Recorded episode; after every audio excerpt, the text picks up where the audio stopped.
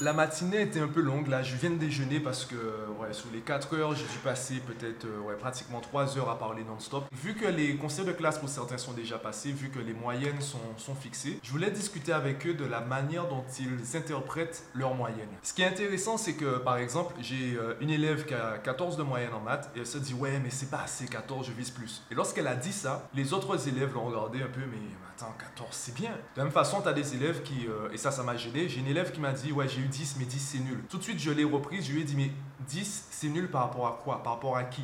Quels sont tes critères d'évaluation pour euh, critiquer ce 10 Parce qu'un élève qui a l'habitude d'avoir 5 de moyenne en maths, le jour où il a 10, mais il explose de joie parce qu'il a doublé ses résultats. Pourquoi toi tu dis que 10 c'est nul? Et je voulais vraiment discuter avec cela avec eux pour qu'ils puissent comprendre le côté subjectif des choses et qu'ils puissent être en alignement avec leur façon de voir les choses et qu'ils puissent vraiment progresser. Mon objectif, c'est pas que mes élèves aient 15 ou même 20 de moyenne. Mon objectif, c'est qu'ils apprennent à progresser seuls. Donc, qu'ils se sentent capables de progresser seuls et qu'ils le fassent. Et s'ils s'évaluent par rapport aux critères d'évaluation des parents, ça peut créer en fait un malaise. Parce qu'il y a un décalage entre l'image que les gens ont de nous et l'image qu'on a de nous-mêmes. Et les parents, même moi, nous, on voit le potentiel des enfants. On voit de quoi ils sont capables.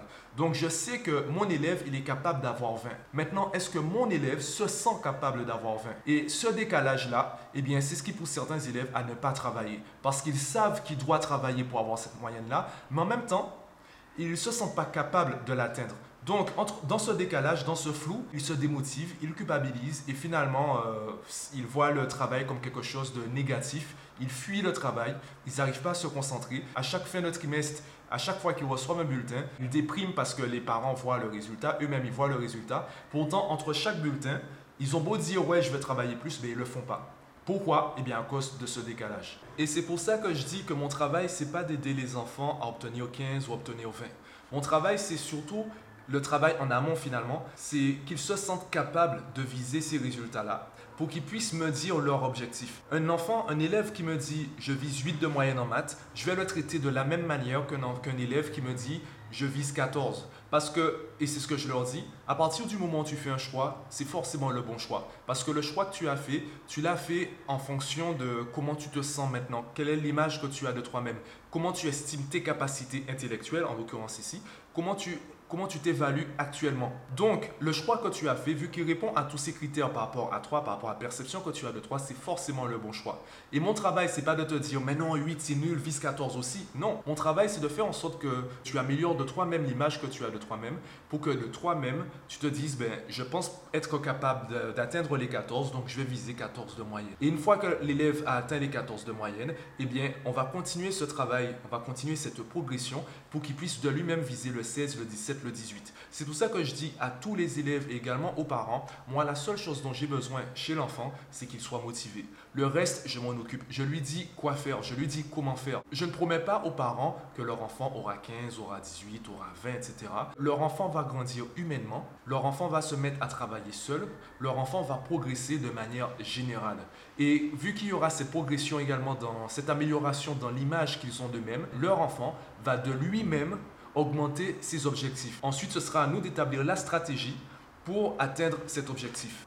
Et cette différence entre progression et résultat, j'ai beaucoup de familles en fait qui, euh, qui sont coincées dans, ce piège, on pourrait appeler ça un piège. Par exemple, j'ai rencontré des enfants depuis, euh, depuis que j'ai commencé à travailler euh, dans le, le, coaching ou même avant dans les cours particuliers. Avec le recul, je me suis rendu compte que c'était ça le vrai problème. J'ai rencontré des familles où l'enfant avait des 18, avait des 20 en devant en maison, Pourtant, en évaluation, il avait des 6 et les parents ne comprenaient pas pourquoi. Au fur et à mesure que je m'intéressais au coaching, je commençais à avoir des, arguments plus solides face, euh, face aux parents. Et je disais aux parents que si votre enfant a 6 en évaluation et 20 en devoir maison, c'est parce que ce n'est pas lui qui fait le devoir maison, c'est vous.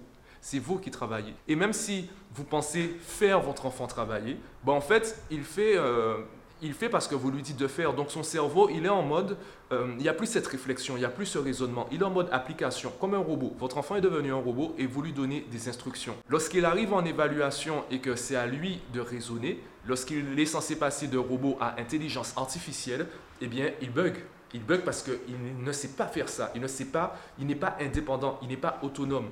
Et c'est pour ça que je pose la question, tu préfères avoir raison ou obtenir ce que tu veux? Si tu veux obtenir ce que tu veux, il faut déjà que tu identifies ce que tu veux. Qu'est-ce qu'un parent veut? À mon sens, un parent veut que son enfant se sente capable de s'en sortir seul. Il veut que son enfant puisse s'en sortir seul. Et pour cela, il faut que l'image que l'enfant a de lui-même soit positive.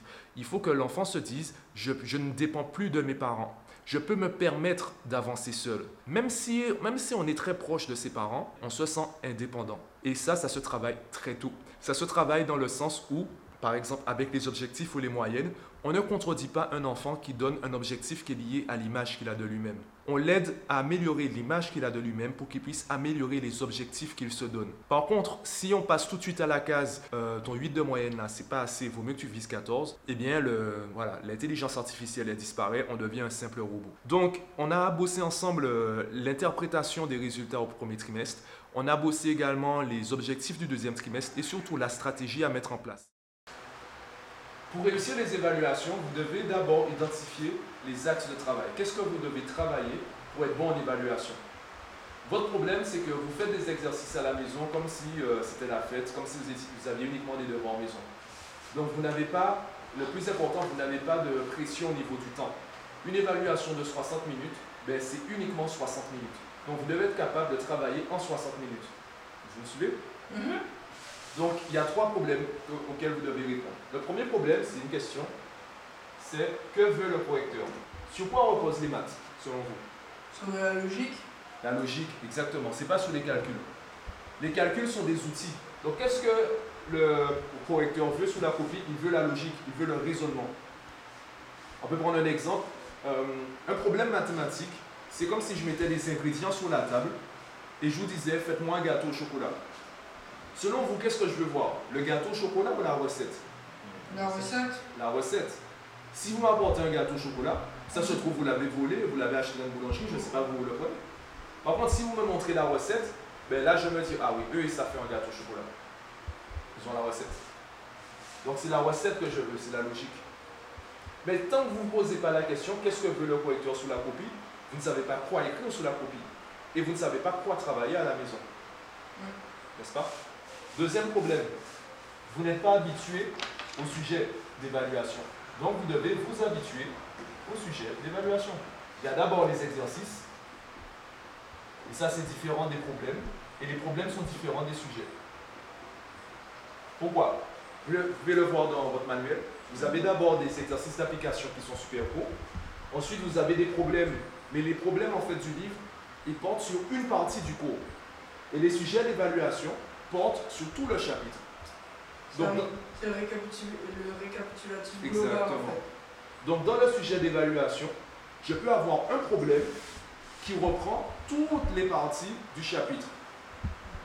Donc, je dois d'abord m'entraîner avec des exercices, ensuite passer au problème, et ensuite je dois m'entraîner, je dois m'habituer au sujet. Mathieu, c'est comme euh, ce que tu m'avais dit, c'est que plus euh, un problème est petit et court, plus il y a de choses à dire dessus, plus il est compliqué. Alors qu'un long problème, ou par exemple des questions, par exemple 10 questions sur un point, c'est plus facile d'avoir le 10 sur 10 Exactement. que euh, une question qui vaut 10 points.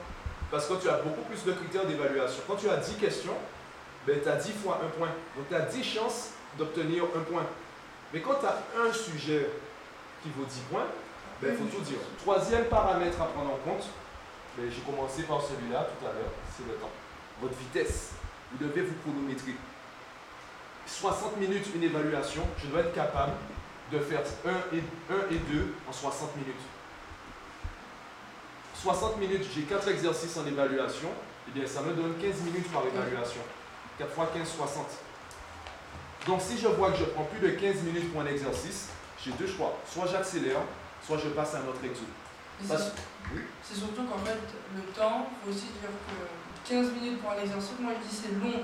Parce que si pendant 4 exercices, après il faut, prendre le temps de se relire. Exactement. Et de voir les erreurs ou quoi. Donc 60 minutes, comment je vais faire si j'ai 4 exos? Ben, Je vais peut-être me dire 10 minutes par exercice. Ensuite j'ai 5 minutes de pause que je pourrais prendre si j'ai pas fini l'exercice. Et je pourrais prendre aussi pour me relire ou pour me reposer. Mais pour pouvoir faire ça en évaluation, qu'est-ce que je dois faire? Je son temps. Avant ça, je dois m'entraîner. Et je m'entraîne où? À la maison. À la maison. C'est pour ça que je, je parle autant du travail à la maison. C'est pour ça que je vous dis, c'est pas ici que vous devez travailler. Vous devez travailler à la maison.